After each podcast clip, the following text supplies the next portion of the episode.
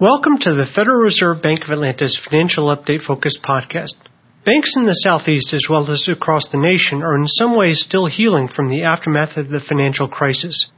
Here to speak with us today about the general state of banking in the region is Brian Bowling, Vice President in the Atlanta Fed's Banking Supervision and Regulation Division. Thanks for joining us today, Brian. Thank you. I'm glad to be here. Brian, you've had a chance to look over the third quarter banking data for the region's banks. How are the banks in the Southeast generally doing now? Do you see the industry's condition in the Southeast as distinct in some ways from its national condition? Yeah, after looking at the latest quarterly data, the third quarter data, I think the headline might be that positive trends are finally emerging for Southeastern banks, but challenges remain amid the slow economic recovery. So, what do I mean by that? What are some of those positive signs? First, on an aggregate basis, banks headquartered in the 6th Federal Reserve District reported positive net earnings for the third quarter.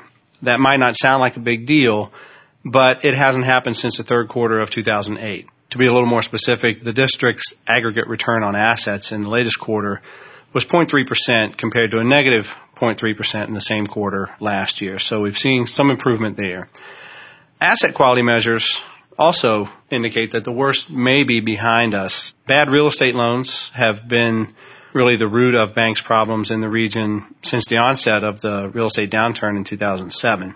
In the latest quarter, loan charge-offs fell to their lowest level in three years, and the level of loans that are past due 90 days or more, what we call non-current or non-performing loans, also declined for the fourth consecutive quarter. So some things are starting to move in the right direction, but to keep it in perspective, banks still face some significant challenges. For example, banks in the Southeast generally are still underperforming their peers in other parts of the country in terms of things like loan performance, profitability, loan growth, and bank failures, which is well known that this region has led the nation in bank failures throughout the crisis. This is largely a reflection of the real estate downturn, which was felt nationwide certainly, but hit Florida and Georgia especially hard and as a result of that, in terms of differences from kind of the national view, we continue to deal with high levels of mortgage foreclosures, a lot of stalled real estate projects, and overall high unemployment in the region. And that's a challenging environment for banks. In fact, while I mentioned that we had net profitability on an aggregate basis in the third quarter, one in four banks in the district still lost money during the latest quarter. And in Georgia, that number is even higher at about 40% of the state's banks. Interesting. Brian, you mentioned that banks in the Southeast have seen improving returns on aggregate assets, and I'd like to get you to elaborate on that if I could. What factors have played a role in that improvement? Yeah, you're hitting on an important point there, so let me provide a little more perspective on that. While the improvement in earnings is certainly a welcome sign, and we hope an indicator of a stabilizing banking sector in the region, at this point it largely reflects efficiency gains or cost controls, uh, along with lower loan loss reserve provisions as the level of expected future loan losses declines.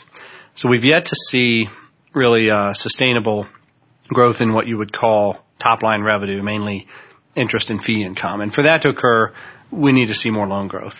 Once again, you brought up a point I'd like to get you to talk more about. You mentioned that when the real estate market swooned, it hit the region's banks hard, especially in Georgia and Florida. How are the banks faring in the current real estate environment? As I said, banks are beginning to fare a little bit better after a long and difficult transition from a real estate led high growth environment to a sluggish economic recovery in which real estate really is not a growth driver.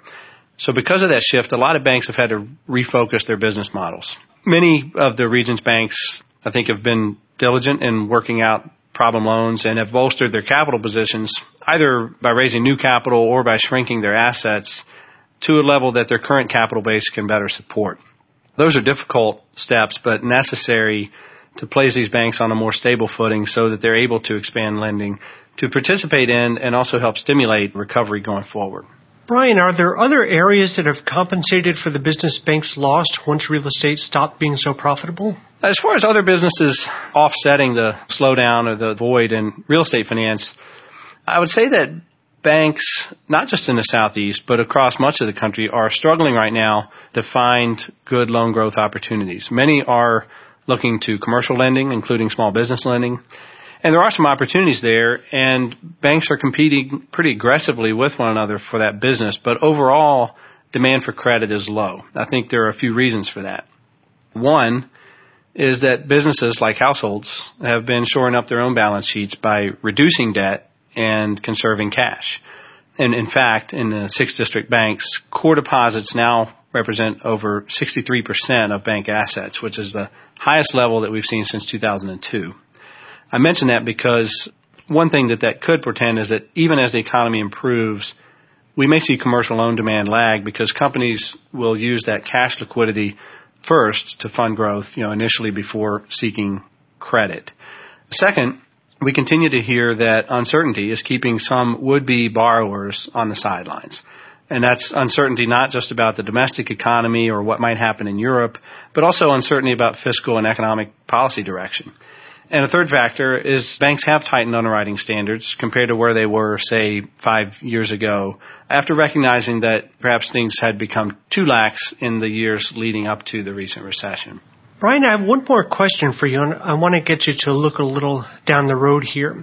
What are the most important factors to watch for, say, in the next six months to gauge the ongoing improvement in the health of banks in our region? I'd say at the macro level, unemployment and overall economic growth across the region are obviously important. You know, when the economy is expanding and producing jobs, business and household cash flow improves, and that helps banks in a couple of ways. First, by allowing some borrowers to cure delinquent or past due loans. And then second, by stimulating new loan demand as people become more confident about the future. Another area that will continue to be important for banks, particularly in the Southeast, is residential and commercial real estate. Some things to watch there would be banks' real estate loan performance, mortgage foreclosure trends, housing starts, inventories of unsold homes, to mention a few things. And on the commercial property side, something that we continue to monitor is the ability for maturing commercial real estate loans to be refinanced, given the pretty significant value declines that we've seen in commercial properties over the past few years. And finally, the regulatory environment is an area of uncertainty for banks. For example, we'll continue to monitor the rulemaking process and implementation related to the Dodd-Frank Act, which was signed back in July of 2010.